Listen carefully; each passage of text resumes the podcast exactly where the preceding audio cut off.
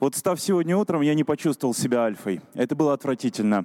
А чтобы добраться сюда из Москвы, естественно, нам пришлось рано проснуться, и я чувствовал себя измученным, старым и больным ученым. Когда я посмотрел вперед в свое будущее, как я увижу здесь вас сегодня, я понял, что я хочу рассказать, как альфы хороши и как не хороши те люди, у которых нет вот этого состояния постоянного подкачивания тестостерона откуда-то изнутри.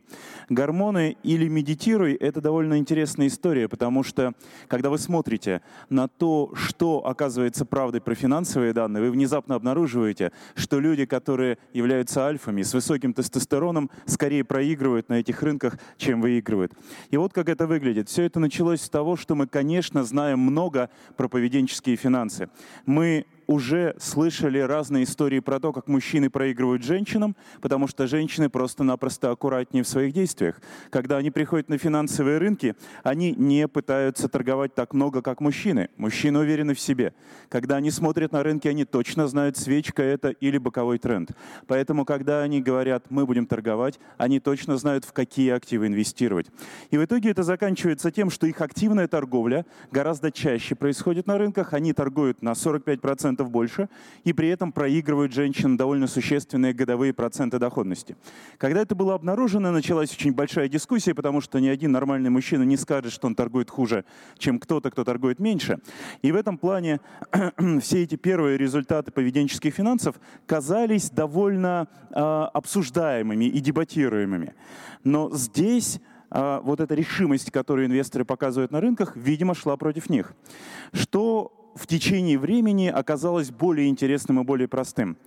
Посмотреть на химию, которая есть у человека внутри. И первые опыты э, попыток связать эту химию с тем, что делают люди на финансовых рынках, оказалось довольно любопытной. Вы смотрите на простые корреляции, вы пытаетесь увидеть, как тестостерон влияет на принятие решений, и вы получаете ровно то, чего ожидали. Это больше риска. Как только вы смотрите на то, насколько у вас есть возможность повлиять на человеческие решения, на то, чтобы э, э, портфель у человека был достаточно адекватным, вы обнаруживаете, что его более высокий тестостерон приводит к менее успешной торговле, к большей агрессивности, как это и должно, в общем-то, было быть.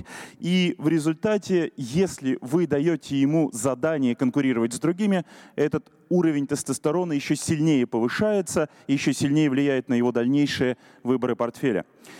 Затем люди стали думать, окей, хорошо, какая-то корреляция видна, можем ли мы это увидеть на уровне компаний, когда их возглавляют люди с высоким тестостероном, опять эти классные альфы. И вот здесь уже началось немножко гадание на кофейной гуще, потому что финансисты хороши тем, что они плевали на то, есть ли какая-то связь химии, физиологии, есть ли вот эта история, про которую очень тоже много дискутируют, правда ли, что тестостерон связан с отношением ширины лица к его высоте. А, взглянув сегодня, ух ты, вот я сейчас, э, кажется, что-нибудь уроню, и это будет прикольно. Значит, взглянув сегодня в зеркало, я снова не увидел там альфу, по крайней мере, по этим измерениям, потому что для того, чтобы быть альфой, вы должны быть скорее широким, чем высоким. Но а, что обнаруживается, когда люди начинают смотреть на картинки CEO, возглавляющие американские и международные компании? Оказывается, опять же, что вроде бы в финансовых данных у вас вот это отношение FWHR, они связаны с рискованностью решений. Обнаруживается что те а, CEO, которые обладают более высоким вот этим уровнем э, FWHR и, видимо, обладают более высоким уровнем тестостерона, их компании выглядят гораздо а, более волатильными, гораздо более рискованными и берут на себя повышенный уровень долга и очень агрессивные сделки слияний и поглощений. Хорошо, надо начинать контролировать свою химию. Медитация прекрасный, наверное, способ, хотя опять связь не, зак- не доказана. А, люди начали думать про другое. Исследователи решили проверить. Хорошо, SEO вроде бы работает. Давайте посмотрим, работает ли это на уровне хедж-фондов. И опять обнаружили, что э, альфа в комнате — это риск для такого фонда. Потому что можно построить такой же индекс, связанный, опять же, с шириной лица по отношению к его высоте — и попробовать посмотреть, насколько успешны менеджеры, которые выглядят альфами, против менеджеров, которые не выглядят альфами. Результаты совершенно фантастические. Проигрыш альф тем, кто не альфа, порядка 6% в год. Что еще замечательнее, они, конечно, сильно рискуют, и выглядит эта картинка вот так. Когда вы кумулятивной доходности за много лет строите, нижняя часть графика — это гениальная альфа, а верхняя часть графика — это слабовольная, видимо, бета. Ну и, э, наконец, стало понятным, что хватит считать корреляции, давайте им чего-нибудь втыкать, намазывать или поить. И вот это последним шагом стало попыткой найти причинно-следственные связи. Для того, чтобы это сделать, людей, решивших участвовать в этом эксперименте, намазывали гелем, есть детали, это э, создает повышенный уровень тестостерона в крови. И чем это заканчивается? Когда вы им ну, не вкалываете, а намазываете, а, те, кого вы решили протритить таким образом, те, кого вы действительно агрессивно заставили быть более рискованным, эти люди начинают играть в игру «а давайте переиграем окружающих очень сильно». Что это за два графика? На правом графике показано, что происходит, когда у вас люди действительно чувствуют повышенный уровень тестостерона.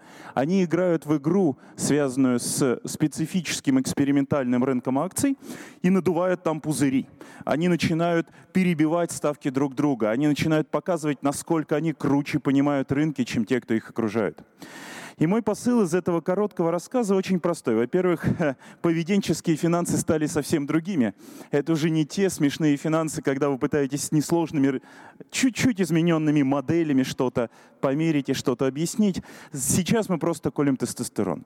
И вторая вещь — это то, что когда вы думаете, кто на рынках может быть успешен, а кто не успешен, кажется, что вот эта вся история с самцовостью и альфовостью работает не так хорошо, как думали когда-то 50 лет назад.